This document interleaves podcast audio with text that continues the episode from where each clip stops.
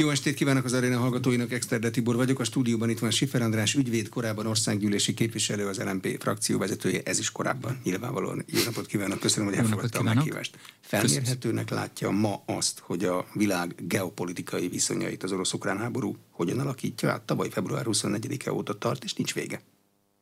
Szerintem nem önmagában az orosz-ukrán háború, a putyini agresszió alakítja át a geopolitikai viszonyokat. Én máshonnan ragadnám meg a jelenséget. A putyini agresszió, az orosz-ukrán háború, illetve ez az új hidegháború, amit 2022. február 24-e után kialakult a kelet és a nyugat között, ez csak explicitét, tehát láthatóvá tett egy geopolitikai átrendeződést, de nem, és katalizált folyamatokat a világpolitikában, de nem önmagában ez a háború, illetve a putyini agresszió okozta az átrendeződést. De ha ez katalizálja, láthatóvá teszi, akkor hol kezdődött, ami most láthatóvá vált? Hát most bocsánat, hogyha nagyon ilyen filozófikus leszek, de szerintem hiába főleg még az a korosztály, amihez tartozunk, mert én pont 89-ben érettségiztem, hiába tanultunk ilyen rettenetesen didaktikusan a történelmet. Valójában a történelmi változások nem nagyon horgonyozhatók le egy exakt eseményre, vagy egy exakt dátumhoz. Mondom, félretéve az összes történelmkönyvet, amiből tanultunk annak idején. Ez egy olyan folyamat, ami tulajdonképpen már valamikor a 20. század derekán, a második világháború után elindult. Ott volt a hidegháború végén a Pax Americana évtizedeiben, 90-es években is, csak az Egyesült Államok nem pusztán katonai, gazdasági dominanciája ezt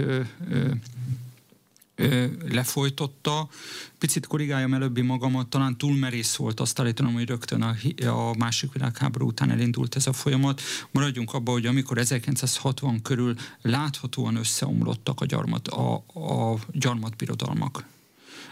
Majd utána, a Mao halála után Kína teng alatt egy teljesen új típusú fejlődési irányt vett a megelőző évtizedekhez képest. Akkor azok a folyamatok elindultak, amelyek a mostani krízishez vezettek, és nyilván a hidegháború után, amikor ugye Fukuyamának elhangzik az a történelem vége. Így van, tehát ez a Pax Americana korszak, amikor úgy tűnt, hogy kész, nincs tovább.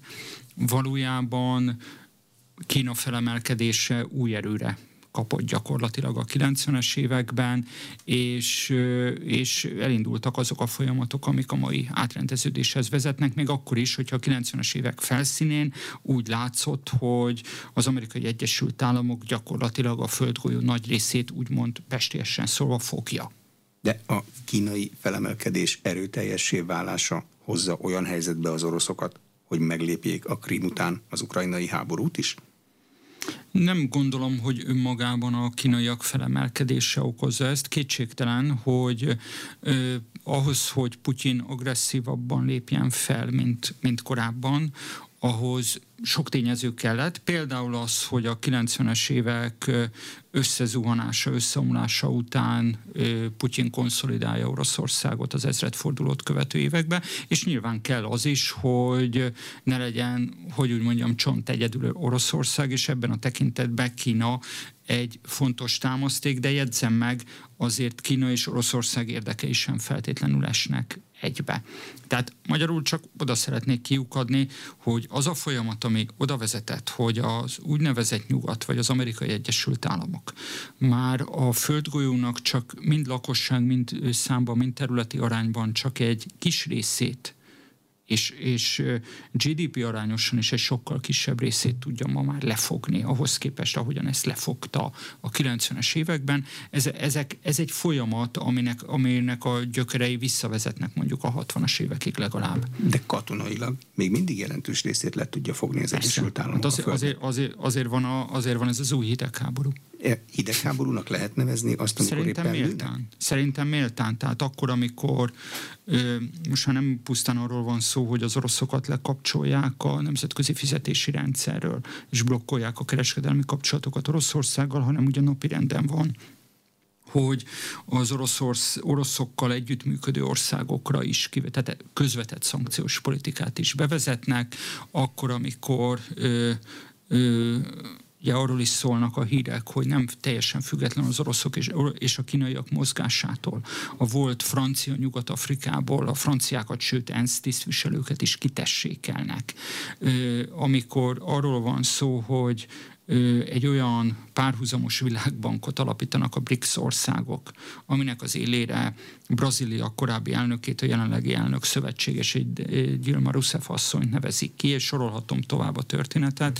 Ezek mind olyan lépések, amik kísértetiesen hasonlítanak ahhoz a helyzethez, ami a két világrendszer úgynevezett együttélését jellemezte 45 és 90 között. Kinek van több lapja a két világrendszer közül, a nyugatnak, vagy a nem nyugatnak? A nem nyugat az egyáltalán micsoda? Hát önmagában ebben a kérdésben azért ott van egy fontos válasz, bár nem állítom azt, hogy én erre a kérdésre egy teljesen exakt feleletet tudok adni. Önmagában az, hogy a nyugat jelentsen ez bármit és bárkit, bár nagyjából behatárolható, hogy kik tartoznak ide, tehát a NATO és Európai Unió tagállamain kívül ez nagyjából jelenti Dél-Koreát, Japánt, Ausztráliát és Új-Zélandot. Kanada. A NATO és az Kanada. Igen. Már Izrael helyzete ebből a szempontból Netanyahu kormányzása alatt és miatt nem teljesen egyértelmű.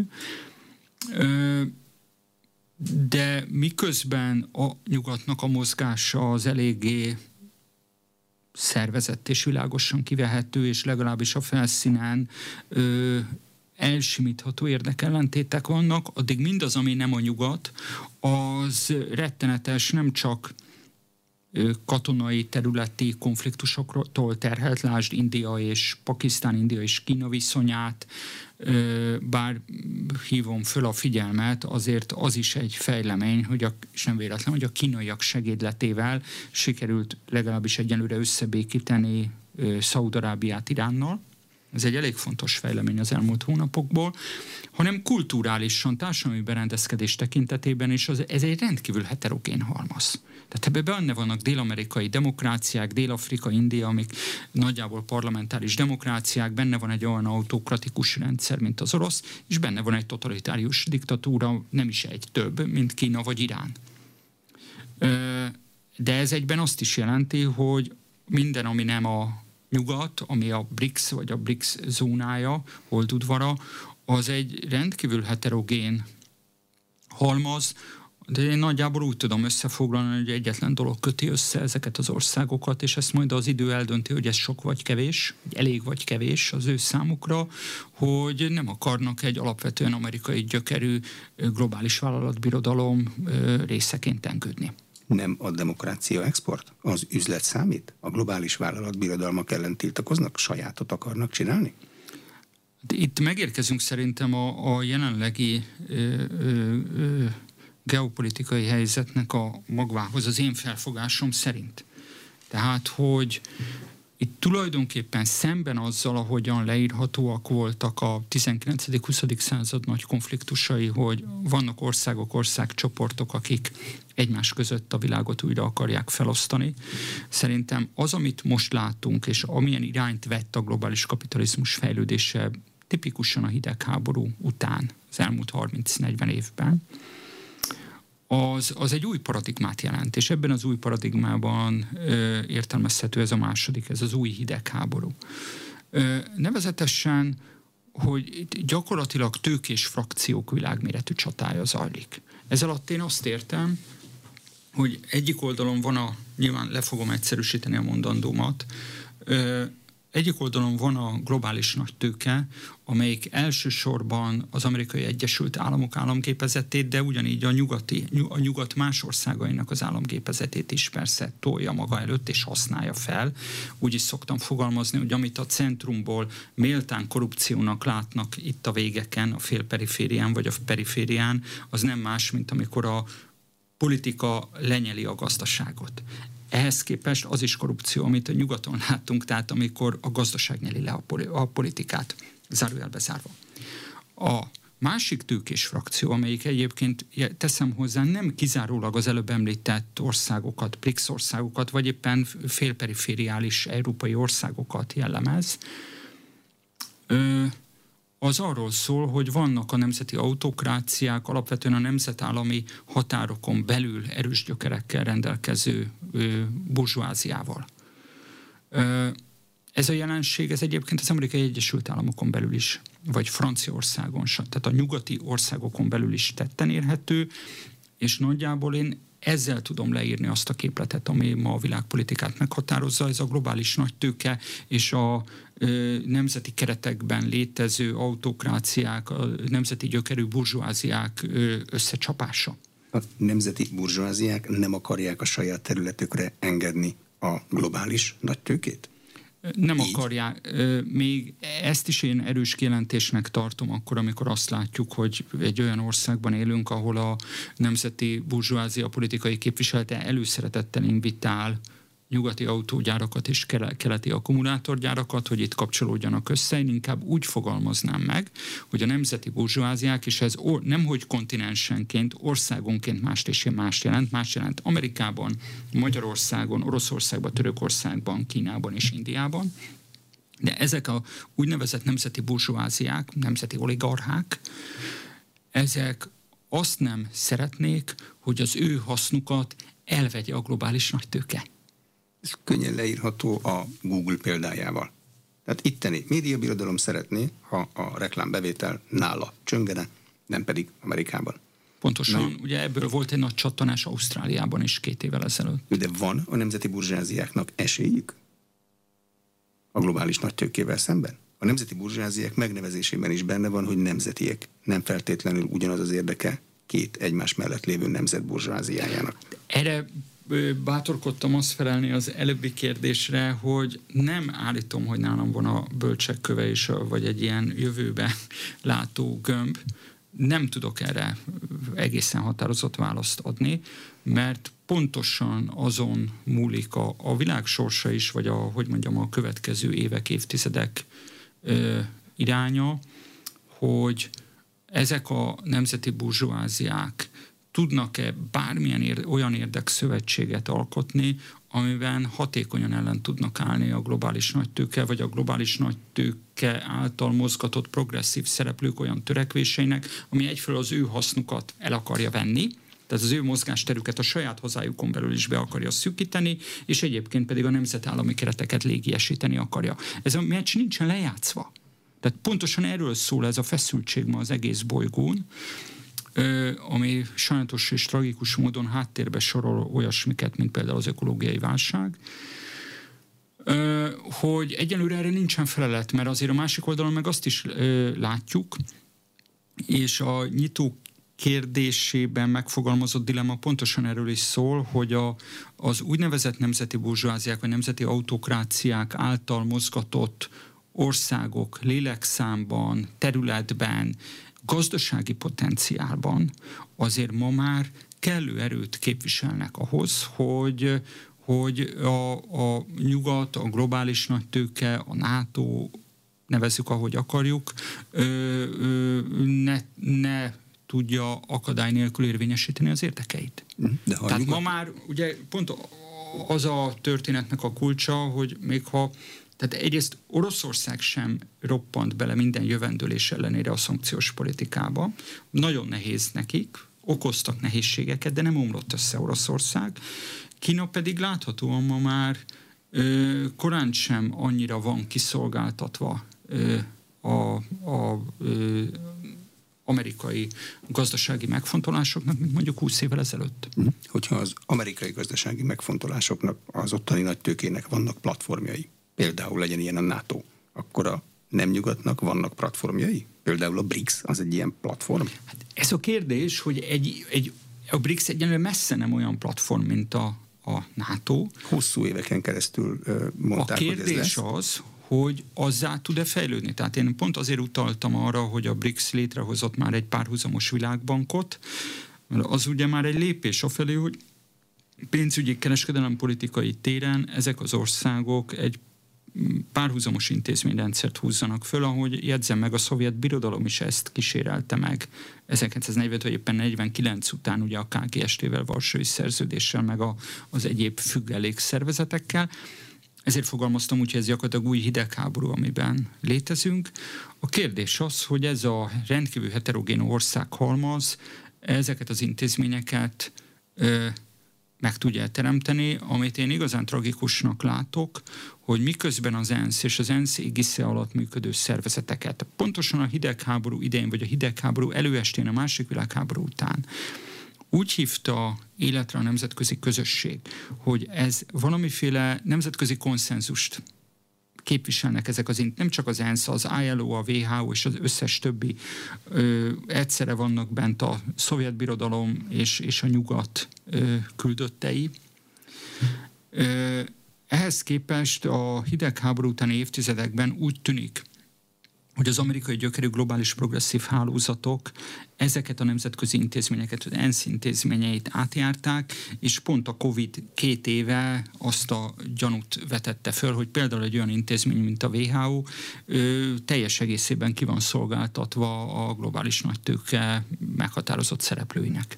WHO nem volt kiszolgáltatva a kínaiaknak is? Ott kellett vizsgálódniuk Wuhanban, több-kevesebb sikerrel. De amikor azt mondom, de próbálom... Mindenkinek ki van szolgáltatva. Nem? Tehát amikor globális nagytőkéről beszélek, akkor én szándékosan próbáltam egy olyan időbeli elhatárolást tenni, hogy amíg a 19.-20. századi konfliktusok súlypontilag jól meghatározott országok és országcsoportok között keletkeztek, ma a súlypont nem az országok közötti differencián van, hanem a különböző tőkés frakciók közötti érdekellentéten. Magyarul, amikor globális nagy tőkéről beszélek, akkor nem arra gondolok, hogy pont az a dolognak a lényege, hogy a globális nagy tőke régen kiszakadt a nemzetállami ellenőrzés, a nemzetállami joghatóság alól is tulajdonképpen. Tehát a globális nagy tőke alatt illetett különböző tőkés csoportok jelen vannak Kínában is. Beágyazott, ott vannak a csápjaik a kínai nemzetgazdaságban is. Tehát erre mondom, hogy a képlet azért ennél bonyolultabb, sok esetben használják a nemzetállami kereteket. Az más kérdés, hogy a kínai diktatúrában a politikai hatalomhoz hát kevéssé tudnak hozzáférni ezek a tőkés érdekeltségek, illetve kizárólag a pekingi adminisztráció ellenőrzése alatt tudnak mozogni. Meg időnként eltűnnek bizonyos időre vezető kínai milliárdosok. Hát hogyne, persze. Tehát az egy totalitárius diktatúra. Tehát a saját helyzetét tökéletesen uralja. A nem nyugatnak Kína a vezető ereje? Hát jelenleg úgy tűnik, hogy a leghatékonyabban és a legnagyobb erővel mozduló hatalom a nem nyugaton belül, mert valóban a kelet is félrevezető, hiszen itt van dél, meg van nagyon nyugat, ugye Dél-Amerika, a délnyugat. Az Kína. Tehát azt nézzük meg, hogy azért Oroszországnak a gazdasági potenciája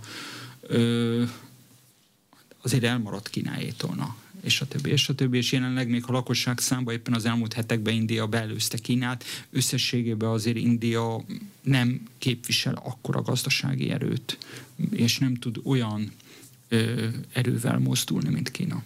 A kínai geopolitikai célokat ki lehet hüvelyezni nyugati ésszel? Mert a kínaiak rendszerint azt hangsúlyozzák, virágnyelvben oltva, hogy ők szeretnének együttműködni mindenkivel.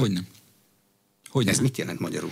Hát az, hogy a kínaiak nem úgy kívánnak egy globális befolyást szerezni, ahogyan azt mondjuk az elmúlt évtizedekben az Egyesült Államok részéről láttuk sok esetben, cég névvel meghatározható tőkés érdekcsoportok bábjaként mozogva bemennek, demokráciát exportálnak, átveszik nem csak az adminisztráció, hanem a médiarendszer, a tudatipar feletti befolyásolást, ezt láttuk az elmúlt 80 évben. A kínaiak üzletet akarnak csinálni, látszólag teljesen ideológiamentesen. A kínaiaknak a leghalálosabb fegyvere, amit beszoktak vetni, az a rablóhitel. A végén övék a kikötő a föld. Lásd, Pireusztól Kolombóig, Sri Lanka fővárosáig, hogyne. Mikor dől el a világrendek között? Mi dönti el? Kinek lett több pénze? A nemzeti burzsázsiák együttműködési képessége, hogy mit akar Kína? Mi dönti el?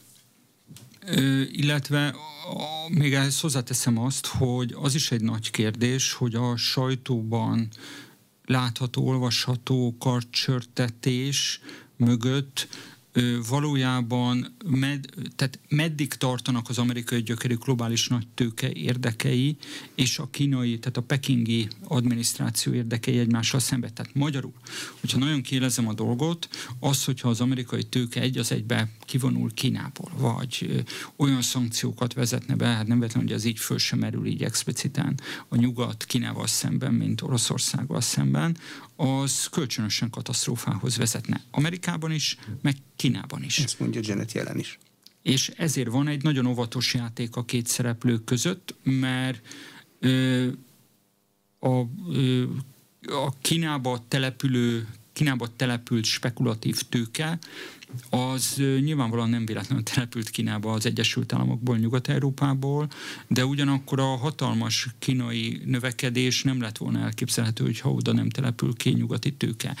Tehát itt a kérdés az, hogy ebben az egyensúlyozásban hol lesz egy olyan optimum, ami hosszú távon egyik vagy másik oldal számára jelent sikert. De az nem lehet, hogy a két oldal felismeri, hogy egyszerűen fel lehet osztani a világot. Kínaiak és amerikaiak. És a hasznot megelosztjuk. Idáig nem juthat el, mert nem ezt halljuk amerikai oldalról Kína a fő ellenfél. Kínai oldalról meg nem hallunk igazából semmit. Hát azért, mert a kínaiak egyszerűen egy másik kódrendszerben próbálnak előre nyomulni a világon, és a másik oldalon meg azért nem hallunk egyenlőre ilyet, mert amit most látunk, az valaminek a vége, és ez a valami, aminek a vége, az a 90 után kifejlődött Pax Americana, ami egy egypólusú világrend volt. Tehát amit ön most a kérdésében felvetett, hogy akkor majd felosztják egymás között a világot, persze, erre mondom, hogy nincs nálam egy ilyen jövőbelátó gömb, ez bőven megtörténhet, teljesen logikus az, amit itt sugalta a kérdés felvetésébe, csak azért azt lássuk, hogy kínai részről egyszerűen a beszédmód más, amerikai részről pedig ez, amit felvet, ez is egyfajta vereség, egy visszaszorulás. Mert ahhoz képest, hogy mondjuk Észak-Koreát, meg egy-két ilyen autarkikus diktatúrát leszámítva, vagy tényleg Kubát leszámítva. Az amerikai befolyás a 90-es években szinte totális volt a bolygón. Ahhoz képest, hogyha nekik meg kéne egyezni úgymond Kínával a világ újrafelosztásán, az mindenképpen egy visszaszorulást jelent, egy vereséget jelent. Ennek nem csak presztízs meg katonai, ennek kőkemény gazdasági következményei vannak, lehetnek. Ezt látjuk egyébként Afrikában. Tehát ahogy szorulnak ki mondjuk a Magreb országokban is fejlesztésekből az amerikaiak, a nyugat, mennek be a kínaiak kikötőt építeni. Változhat az amerikaiak elképzelése, ha republikánus lesz az elnök? És azon belül egy alkérdés, hogy melyik elnök lesz az? Hát az egy alkérdés, de annyiba azért én csak annyit vetnék fel, hogy valamekkora változás biztos, hogy lesz már csak azért is, mert a Trump elnökség pontosan azt mutatta be, hogy van, tehát ez a tőkés frakciók harca, ez ott van az Egyesült Államokon belül is, tehát az Egyesült Államokon belül is vannak olyan iparágak, amiknek ez a birodalmi imperialista építkezés, a szabadkereskedelmi rohanás, a spekulatív tőkének a kiteljesedése egyszerűen nem érdeke. Tehát most nyersen lefordítom, mondjuk a nagy autóipari koncerneknek biztos, hogy nem érdekük az, hogy egy szabadkereskedelmi paktummal elárasszák az Egyesült Államokat, a német és a japán gépkocsik, ugye? Na most ezek a tőke érdekeltségek nyilvánvalóan egy olyan elnököt, egy olyan adminisztrációt támogattak már 16-ban is, és fognak támogatni most is, amelyik megpróbálja leállítani ezt a rohanást. Trump erre tett kísérletet. Trumpnak a kereskedelmi háborúja erről szólt Kínával. Trump repatriálni akarta a kitelepült tőkét, nem fele baráti szeretetből, hanem azért, hogy egy kicsit a megbillent amerikai gazdaságot így helyreállítsa, és kedvezzen az alapvetően belföldi gyökerű tőkés frakciónak. Tehát Egy olyasmit én el tudok képzelni, hogyha egy új Trump adminisztráció jön, akkor az Egyesült Államok alapvetően a tőke repatriálásából lesz érdekelt, csak hogy, ami ebből minket érint itt Európában, ez egyáltalán nem biztos, hogy elsősorban most már Kínából fog tőkét jelenteni Amerikába, hanem már megindult az a folyamat, hogy nyugat-európai cégek, lásd még energiaválság és orosz-ukrán háború, nyugat-európai cégek teszik át a székhelyüket az Egyesült Államokba. Hogy belföldi cég legyen. Hogy belföldi cég legyen. Ha a globális burzsvázia, globális nagytőke, meg a nemzeti burzsváziák közötti konfliktus olyan fontos, hogy ezen dőlhet el a sorsunk, akkor hogy jön be a képbe a wokizmus, meg a gender probléma? Szerintem nagyon egyszerűen ezek fedő ideológiák. Arra utalok, hogy amit itt wokizmusként emleget, wokkapitalizmus, ez hármas funkciót tölt be. Egy. Én azt gondolom, hogy az elmúlt évszázadokban olyan hatékony eszköze annak, hogy az uralkodó osztályok az ellenállás, vagy a megszervezhető ellenállást letörjék, mint amit ma látunk a wokkal, az identitáspolitikával, nem volt. Tehát magyarul, ha börtönbe vetik, leverik, megölik az ellenfelet, alkalmasint mártírokat faragnak, vagy csak még inkább hevítik az ellenállást. Viszont abban az esetben, és ez az egész woke őrület erről szól, hogyha elcsatornázzák az ellenállást, az ellenállás energiáit, ha lehasítják azokat a szimbólumokat, amik az ellenállás a rendszerkritika számára érzelmileg legtelítettebb jelképek, akkor gyakorlatilag a világtörténelemben ismert módozatok közül a leghatékonyabban ölik meg az ellenállás lehetőségét, és hogyha ráadásul a wokizmusnak a kezébe vannak a platformok, a közösségi platformok, amikre egy ügyes csellel az elmúlt 10 évben gyakorlatilag a politikai nyilvánosság nagy részét beterelték, akkor tulajdonképpen a globális kapitalizmus megvalósítja azt, amit a világtörténelem más rendszerei ilyen hatékonysággal, értem ez alatt a totalitárius diktatúrákat is, nem tudtak megtenni, hogy az ellenállásnak még a gondolatát is elgondolhatatlanná teszik. Tehát meg sem jelenik meg sem tud jelenni alkalmasint egy olyan gondolat, ami kihívás jelent a rendszer számára. A woke pontosan azt a funkciót tölti be, hogy elcsatornáz, nem például a Occupy Wall Street indult annak idején a 2010-es évek elején, ma már a lázadók nem a Wall Street-tel vannak elfoglalva, hanem mindenféle egyéb dolgokkal. Ez történt a különböző ökológiai mozgalmakkal is. Sokkal kevesebb figyelem megy arra, hogy mondjuk a Shell, az Exxon és más ilyen olajcégek mit rombolnak a földgolyón, és ehhez képest a nagy zöld figyelem az a klímaváltozásra irányul, mert az kellően távoli és absztrakt, kellően messze a stratoszférában zajlik, és oda lehet becsatornázni azokat az energiákat, amik egyébként a globális nagytőke nagyjátékosai számára komoly kihívást jelentenének. Itt azért megjegyzem azt, hogy az identitáspolitika nem csak a progresszívek, hanem a populista jobboldal számára is egy kiváló eszköz arra, hogy az indulatokat kanalizálják. Tehát ahogyan egyik oldalon a wokok az identitáspolitikával, az N+1. Nemnek a kikiáltásával és megsüvegelésével teljesen értelmetlen helyekre viszik el azokat az energiákat, amik egyébként jobb időkben nagyon is kézzelfogható jogkiterjesztéseket fogalmaztak meg, akár munkahelyeken, akár szexuális kisebbségek esetén. Másik oldalon a populista jobboldal az identitáspolitikával az indulatokat, a gyűlöletet különböző érzékeny társadalmi csoportok felé csatornázza el, ahelyett, hogy a nemzeti burzsváziákon kérnék számon, akár itt Magyarországon is, hogy mondjuk a közjavakat miért herdálják el. És próbáltam ilyen nagyon egyszerűen fogalmazni, nem tudom, hogy sikerült-e. Ez az egyik funkció.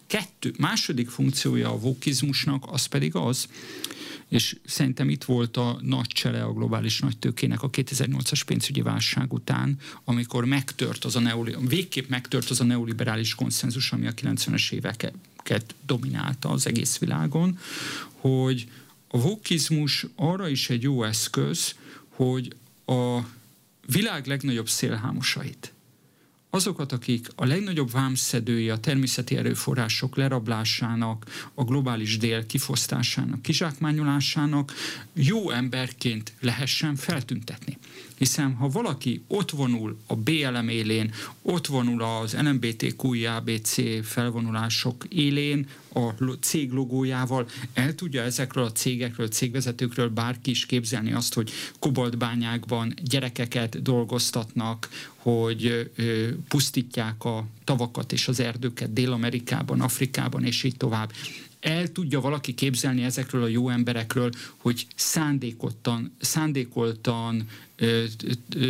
tervezett elavulást plántálnak bele a különböző eszközeikbe csak azért, hogy hamarabb el tud dobni a mobilodat, mert minél hamarabb használod el a mobiltelefonodat, annál nagyobb extra profitot tudnak realizálni. Ugye, hogy nem tudjuk elképzelni ilyen jó emberekről, idézőjelbe értsük, hogy ilyen gonoszságra képesek. Tehát van egy ilyen ideológiai elfedő funkciója is a wokizmusnak.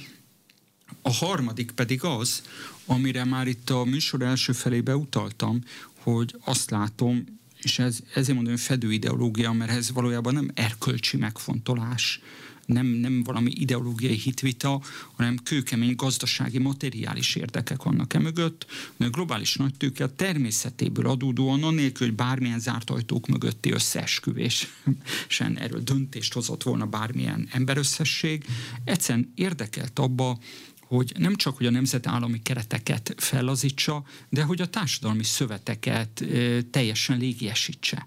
Tehát az a fedőideológia, az a propaganda, ami a progresszivizmusba, a wokizmusba érhető tetten, az végső fokon a társadalmak teljes széteséséhez vezet. A nyitott társadalom politikája az nem más, mint a társadalmak szétverésének a politikája, és visszajutok az első eszközhöz.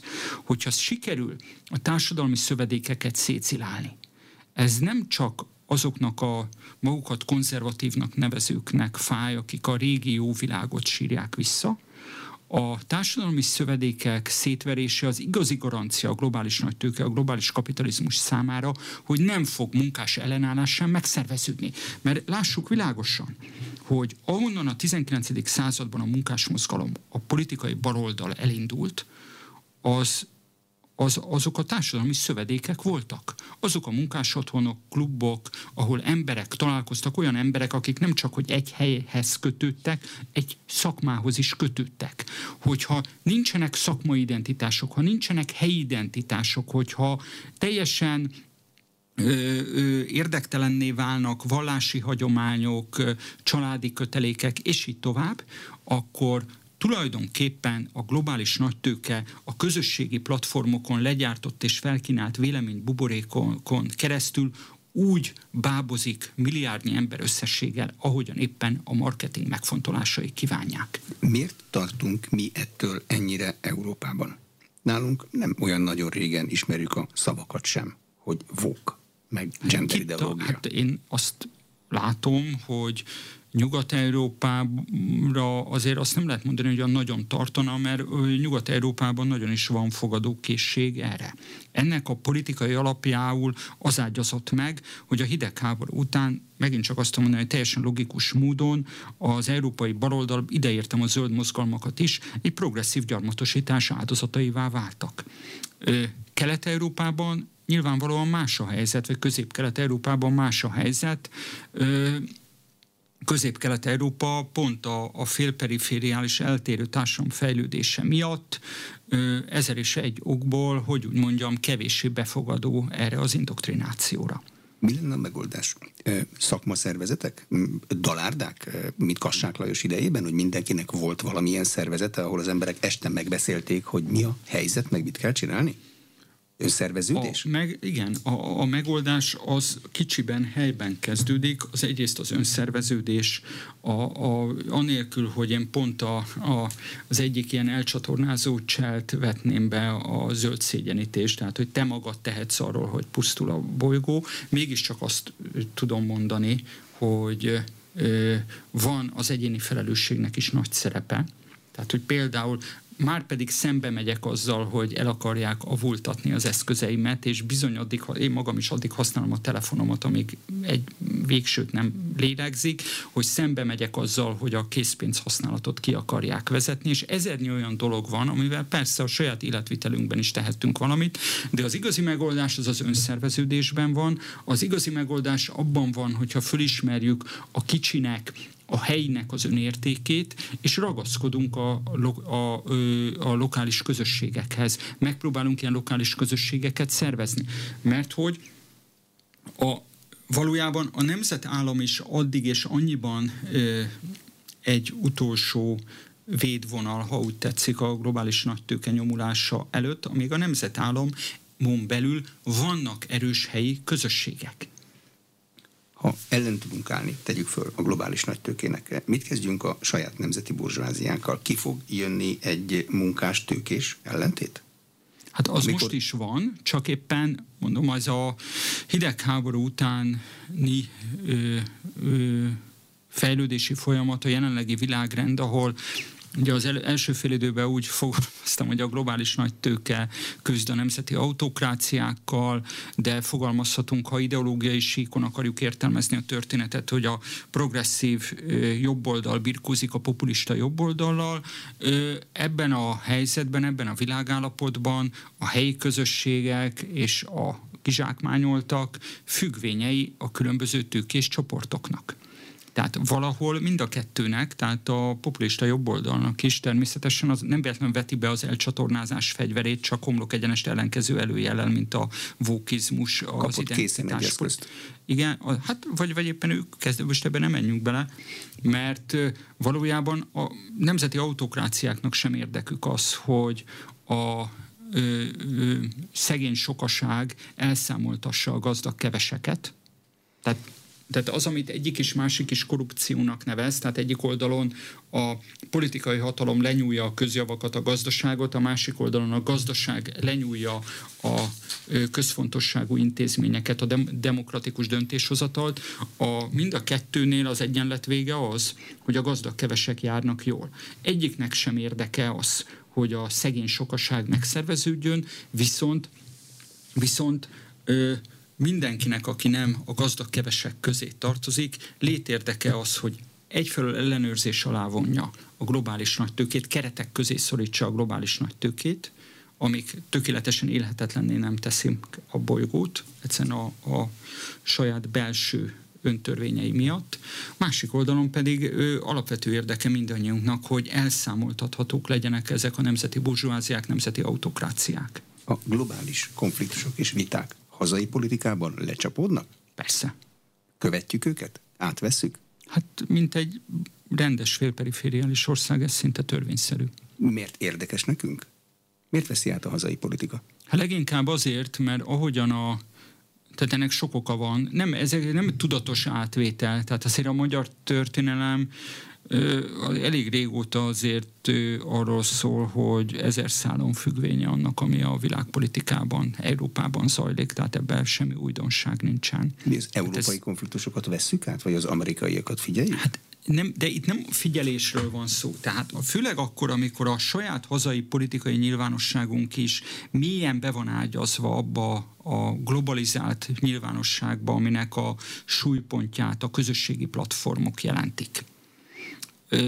Amikor minden rádiócsatorna, tévécsatorna is annyit ér, amennyi lájkot kap közösségi oldalakon, akkor mi a kérdés? Megyek tovább?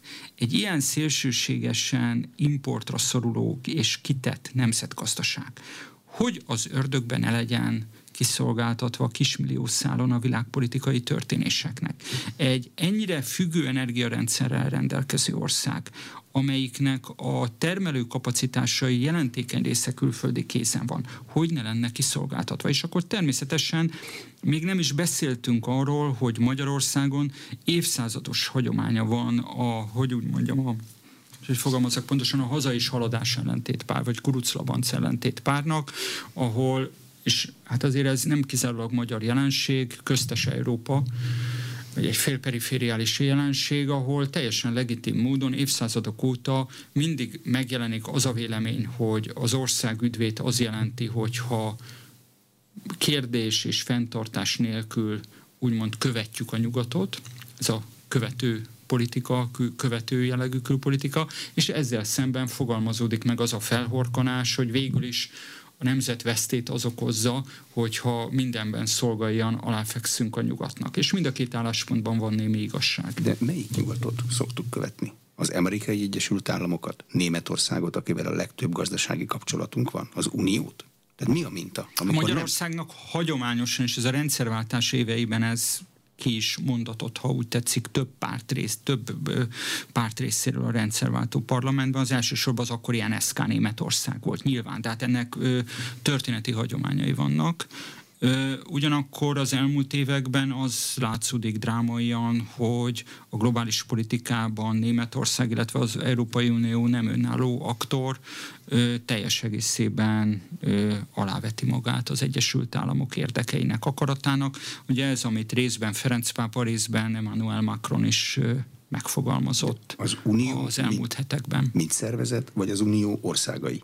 Külön-külön. Az Unió országai... Én nem tudom, én ezt nem tudom szétválasztani, hiszen egyre jobban nekem az rajzolódik ki, hogy az utóbbi években a még szorosabb integráció és az Európai Egyesült Államok lázálma mögött valójában egy olyan tőkés érdek rajzolódik ki, hogy minél inkább egy brüsszeli központot jelent Európa, annál inkább kézben tartható az amerikai adminisztráció, egész pontosan az amerikai gyökerű különböző nagyvállalati lobbisták számára. Arra nem lát semmiféle esélyt vagy szándékot, hogy Európa létrehoz saját globális nagyvállalatokat? Saját Facebookot, saját Google-t, saját médiát? Ha utóbbira gondol, erre én az elmúlt években sajnálatos módon nem láttam törekvést. Vannak Európának is saját, úgymond saját, vagy Németországban, Franciaországban gyökeredző globális nagyvállalatai, csak ezek, tehát amikor én úgy fogalmaztam, hogy a globális nagytőkének pont az a természete, hogy előbb-utóbb kiszökik a nemzetállami joghatóság alól, hát pontosan ez történt. Tehát azok a tőkeérdekeltségek, amik eredetileg német-francia termelőkapacitások, hát tessék megnézni, hogy milyen befektetési alapok szereztek részesedést ezekben.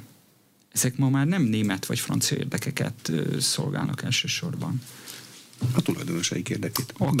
Akik meg a nagy játékosai, tehát hogyha egy BlackRockra, Vanguardra gondolunk, ezek a nagy játékosai a kaszinókapitalizmusnak, ez az amerikai gyökerű globális nagytőke, itt már nem német vagy francia érdekekről van szó. De hogy valami pozitívat említsek, hát pont az, amit Macron elnök Pekingben, vagy Pekingből hazafele jövet megfogalmazott, hogy Európa ne legyen vazalus. Ez azt jelenti, hogy azért az Európai Unió egyik nagyhatalmában, egyik erős szereplőjében komolyan megfogalmazódik ez a szándék. Jegyzem meg, nem véletlenül, hogy Franciaországban, hiszen a hidegháború alatt is a de Gaulle és a Mitterrandi külpolitika az hangsúlyosan elkülönbözött, vagy szeretett elkülönbözni a NATO fősodrától. Nem is vonták, azt hiszem, hogy a haderejüket, az atomhaderőt a NATO alá. Nem is. Általános azimut tájolású haderejük volt. Választások lesznek jövőre Magyarországon, belpolitika következik. Majdnem egy éve azt mondta, hogy jelentős pozícióharc várható a DK és a Momentum között. Bevált? Ez a nem, pozíció. Ez történt. Bocsánat, hogy visszakérdezek. De a DK erősödését látom, de milyen harcot tapasztal a Momentum felől? De milyen műveleteket? Hát most intellektuálisan hadd nem minősítsem, de annyiban meg abszolút látok ilyen harcot, hogy nyilván a Momentum is, vagy a Momentum a könnyebbik ellenállás irányába mozdult abban az értelemben, hogy sajátos módon nem... Odáig nem jutottak el, és nem csak a Momentum, egyáltalán a hatpárti összefogás és annak holdudvara, hogy annyiban vonják le a kiütéses vereség tanulságait, hogy megpróbálnak abszolút harcmodort váltani, és nem is az, hogy megszólítani, hogy nagyon utálom ezt a kifejezést, korábbi fideszes szavazókat, visszahozni olyan szavazókat, akik még 18-ban is a hatpárti ellenzék valamelyik szereplőire voksoltak. Nem ezt az utat választotta a Momentum, a kordonbontos cirkusz, és egyáltalán ezek az erőszakos jelenetek és gesztusok, amik a legkevésbé sem a közoktatás valóban tragikus helyzetéről szólnak, és a legkevésbé sem alternatívát próbálnak kínálni. Én úgy tudom, hogy egyébként egyedül talán a Mi Hazánk volt, amelyik konkrét javaslatokat letett például most a státusztörvény kapcsán. De egy szempontból racionális a Momentum viselkedése. Történetesen, még amikor kicsi volt ellenzéken belül is a DK, pont Gyurcsány Ferenc és a DK militarizálta az ellenzéki kemény magot, ezt én a saját bőrömmel is érzékeltem 2016 előtt. Majd utána 18 után, én akkoriban úgy fogalmaztam, hogy a DK-n kívüli ellenzék hozzá DK-sodott a DK-hoz. Hozzá radikalizálódott a DK-hoz. Tehát a Momentum ott lát egy könnyen elérhető súranópályát, hogy ezekkel a nagyon agresszív, militáns akciókkal, gesztusokkal a tulajdonképpen már nem is Gyurcsányhoz vagy a DK-hoz lojális, hanem az U1G, jelentsen ez bármit, szimbólumától transzba jövő ellenzéki kemény magot próbálja áthozni a DK-tól a Momentum táborába. Ez azért mondom, hogy szerintem ez egy rövid távon érthető, de hosszú távon rendkívül ostoba stratégia, mert lehet, tehát sok minden oka van annak, hogy a Fidesz négyszer is kétharmadot szerzett, bár a legfőbb ok természetesen Gyurcsány Ferenc és az ő korábbi kormányzása, de azért ez nem ennyire egyszerű. De például az, és azt mondom, hogy saját tapasztalatból, hogy az ellenzéki hangadók, messze nem csak politikusokra gondolok, vagy hivatásos politikusokra gondolok. Folyamatosan a nap végén odatértek vissza 2010 után mindig, hogy egy hőbörgő szerintem néhány 10 vagy 1-200 embernél nem nagyobb összességet jelentő, de rendkívül harsány és agresszív kemény magnak igyekeznek megfelelni, és közben 4 évente rácsodálkoznak arra, hogy százezrek inkább mennek az egyébként általuk sem túlságosan kedvelt Orbán Viktor és a Fidesz táborába. De ezzel a technikával látszanak, benne vannak a hírekben. Mi lenne a ezt másik mondom, út? Tehát, ez rövid távon, mondom, én érteni vélem a Momentumnak a stratégiáját, mert ugye, vagy taktikáját pontosabban, mert bizonyos szempontból erre az általam az előbb leostobázott műveletre, akkor itt egyben meg is követem őket. Ugye annyiban rá voltak kényszerülve, hogy Gyurcsány Ferenc valójában április 4-én észlelte azt, amiről itt az arénában is akkor áprilisban beszéltem, hogy az ellenzéken belül van egy olyan érdekkör, mondjuk a mikroadományozók, akik Gyurcsányra próbálják kenni egy az egybe a 22-es vereséget is, és Gyurcsányon kívül akarnak egy erős ellenzéki konglomerátumot, aminek a tengelyébe a Momentumot, és én már bátorkodtam egy évvel ezelőtt is felvetni, személy szerint Donáth Annát akarják beállítani. Gyurcsány racionálisan már április 4-től kezdve egy offenzívába indult, ennek eredménye az árnyék kormány, és a többi, és elkezdte többek között leszeletelni az ellenzéket, a szövetségeseit. Hát ez az átigazolási szezon, ami egy éven keresztül tartott. Tehát én annyiban vontam vissza ezt az ostoba jelzőt a Momentum cselekedetére, bár nem kormányváltással kecsegtető ez, amit művelnek, mert tulajdonképpen Gyurcsány által ők egy ilyen kényszerpályára lettek terelve. Tehát, hogyha ők az eredeti terveknek megfelelően csak az LP önkormányzati választás után installálják ugyan Donáth Annát, tartózkodnak az ilyen teljesen lehetetlen akcióktól, hogy ugye előző esti tüntetés után másnap lebontják a kordont, ráülnek, diadalittasan piknikeznek, és akkor mi van, akkor könnyen lehet, hogy mire ők úgymond nagyot akarnának szakítani, és Donáth Annát ki föl akarják tűzni a zászlóra, lehet, hogy elfogynak. És ez egy válasz volt szerintem, ezek az erőszakos akciók, és ez a militáns hangütés a Momentumtól, Ezt én úgy is tudom értelmezni, hogy ez egy kétségbeesett válasz arra, ahogyan Gyurcsány szintén racionálisan a maga szempontjából előre ment, és nem akarta megvárni, hogy őt a mikroadományozók meg a általuk támogatott pártok kiszorítsák a politikai térképről. Meddig van a mikroadományozóknak türelmük, ön szerint? Az úgynevezett mikroadományozóknak. Hát most már erről volt egy képünk. Hát én azt gondolom, hogy ha valaki támogat vagy befektet, akkor előbb-utóbb szeretne eredményt látni, bár miután én heti szinten figyelem a magyar NB1-ben, most már lassan a magyar NB2 eredményeit, ez ebéli álláspontomat is lassan revidiálnom kell, mert azt látom, például a magyar foci egy jó példája annak, nem minden forró termőre. Így van, hogy valakik úgy öntenek bele valamibe zsákpénzt, hogy eszük ágában nincsen arra törekedni, hogy az valami profitot is fialjon, tehát ezt csak arra mondom, hogy úgy látszik, hogy mégis van ilyen balesete a kapitalista gondolkodásnak. Tehát nem tudom megmondani, de mondom, az a gondolkodás, hogy Gyurcsányt megpróbálják kiiktatni az ellenzéki térféről, az annyiban megint csak racionális az ő oldalukról, hogy nyilvánvalóan Gyurcsány Ferenc 5 éves országlása nélkül nincsen fideszes földcsúszamlás és nincs NER alkotmányos fordulat 2010 után, és hogyha 14-ben, 18-ban Gyurcsánymentes az ellenzék, a Gyurcsány hiánya valószínűleg legalábbis a kétharmad hiányát is jelentette volna Orbán Viktor számára. Én úgy szoktam fogalmazni, hogy 2006 ősze óta Orbán és Gyurcsány szinte egymást tartják felszínen. Köszönöm szépen. Az elmúlt egy órában Schiffer András ügyvéd volt az Inforádió arénájának vendége. A műsor elkészítésében Illis László felelős szerkesztő és Módos Márton főszerkesztő vett részt. A beszélgetést az infostart.hu oldalon is meghallgathatják. Köszönöm a figyelmet, Extergye Tibor vagyok.